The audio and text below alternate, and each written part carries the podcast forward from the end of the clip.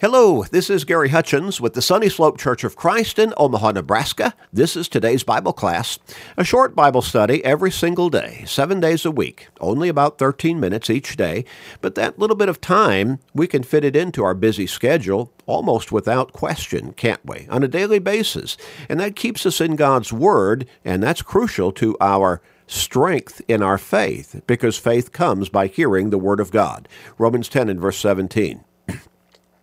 It also helps us to stay focused on our relationship with God, and also to have a better, more spiritually framed mindset to be able to deal with all that life throws at us every day. Now, we encourage you always to share these short studies with everybody you can through Facebook friends, text messages, other technological means, with your family members, friends, work associates, neighbors, with literally everybody you can. Because you know people who need to turn their lives around spiritually. Help them by getting them into God's Word through these short studies. You may help somebody get to heaven. What a great blessing for them. But it will also be a great blessing for you. So make that commitment and start sharing today and every day. We're going to get back into our line of thought and study, talking about seven attacks on our faithfulness. As we said, faithfulness is the open demonstration of our faith through obedience to God's teachings communicated to us in His Word, which is the faith. So the faith is God's Word. We can boil it down and say, in a succinct form, the gospel message of salvation through Jesus Christ. But it's not enough for us to just believe in God and believe in Christ, or even nod our heads and say, oh yes, I believe in the gospel. Well, that's the basis for my faith developing, that Word of God being the faith. My faith develops from my belief in and understanding of, but also my proper obedience to those teachings. Okay, that's my real faith, and as I live by those teachings consistently, day in and day out, that's my faithfulness. Well, the devil wants to pull us away from being faithful to God. Now, he doesn't have to make us an atheist. He just has to keep us from being faithful on a consistent basis to God and to Christ. He just has to keep us kind of crossing the line here and there. You know, trying to compromise on the truth of God's Word, and so thereby we compromise our faithfulness. Again, he doesn't have to make us into an atheist or even an agnostic or, or a skeptic, just keep us from being faithful. I believe that, according to the teachings of the Bible, hell's going to be pretty highly populated with people who have faith in God and in Christ. Oh, they believe, but they just don't live a faithful life before them. They don't want to have to live by the teachings of God's Word, which is the faith. So they want to believe, but they don't want to have to make the commitment to live by those teachings consistently. Well, that's where they come up short. They come up short on faithfulness.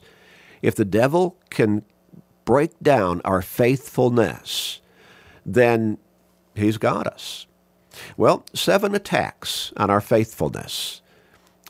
Again, you can come up with more than just these seven, I'm sure, but these are pretty basic, and I think we can relate to every single one of them on a common basis.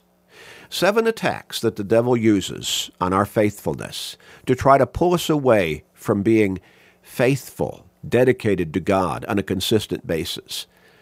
The devil is masterful at challenging our faithfulness through seemingly attractive temptations. Temptations, we would probably say, would be the foremost method of attack or avenue of attack by the devil on our faithfulness. If he can tempt us to sin, to turn away from faithfulness, well, again, he may have us at that point. Jesus pointed to this very danger in explaining the parable of the sower. Now, if you've read the parable of the sower given by our Lord, he talked about a sower who went out in the field to sow the seed, to begin the new crop for that season. And so as he scattered the seed, some fell on the wayside, some fell among the thorns and the thistles, some fell on rocky ground, and some fell on the good ground. In fact, we would think that the vast majority of it fell on the good ground, and that would produce the good crop. But what about that that seed that fell by the wayside? And that would have been a pathway between fields that the farmers who owned those particular, or worked, at least worked those particular fields, they could go in between the two fields or the several fields along this narrow footpath that was called the wayside. Well, that wayside would be packed down hard because of having been walked on back and forth so much. The soil in the good ground would have been able to take that seed and let it sink into the soil and plant its roots and then grow into the crop that had been f- sowed. But what about the seed that fell in, in in the thorns and the thistles? Well, the thorns and the thistles would have been weeds that would have choked out anything that would have grown up in that particular soil pretty quickly. But now Jesus, in explaining the, the parable of the sower, he he talked about what each kind of ground, you know, meant. And we want to focus on the rocky ground, on the rocky ground.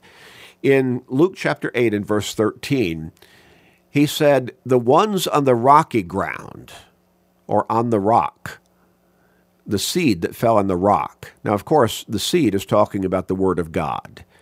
The produce from whatever would spring forth from whatever kind of soil that the seed had fallen upon would have been those who came to the Lord based upon those teachings of God's Word.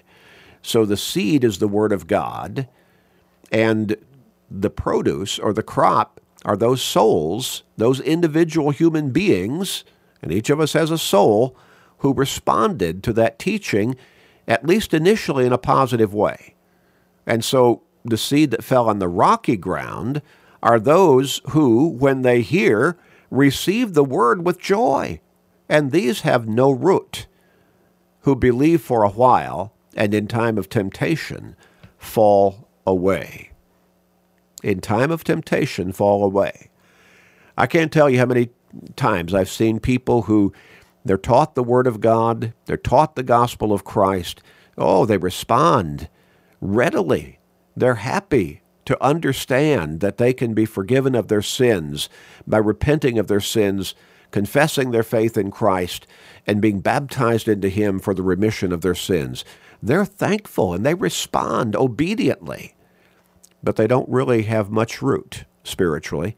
The Word doesn't really fully take over in their lives, and so even at, even though they have initially obeyed those teachings, the gospel message of salvation, oh, they quickly fall away.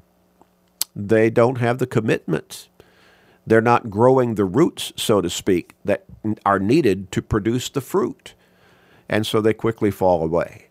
Well, Jesus said, the ones on the rock or the rocky ground, they hear the word and they receive it with joy, but they don't really take it in sufficiently or continually to the point where they really grow strong in their faith. And so temptation comes their way and they fall away from dedication and faithfulness to God in Christ. Temptation. The devil will throw temptation at them. You know, he doesn't have to work on a person who is already lost very hard. He doesn't have to work on them very hard. He's got them already. But when a person turns to God through Jesus Christ, well, now the devil has got to work on that person. And so Jesus talks about those people who at first they receive the teachings of the gospel with joy and they respond. They're obedient to it. But the devil starts throwing temptations at them quickly, and they don't continue in the word, so they don't get strong in their faith, and they fairly quickly fall away. How sad that is. How sad. Well, let's look at James chapter one. James chapter one. And when we turn over here we read verses fourteen and fifteen. And really, let's let's begin with verse twelve. Blessed is the man who endures temptation. See, this is this is probably the primary avenue of attack that most people would relate to when they say, how does the devil attack our faithfulness? He throws temptations at us, all kinds of temptations. And he knows which ones that we are particularly susceptible to, that we are weakest to defend ourselves against. And so blessed is the man who endures temptation, without giving in to it, in other words.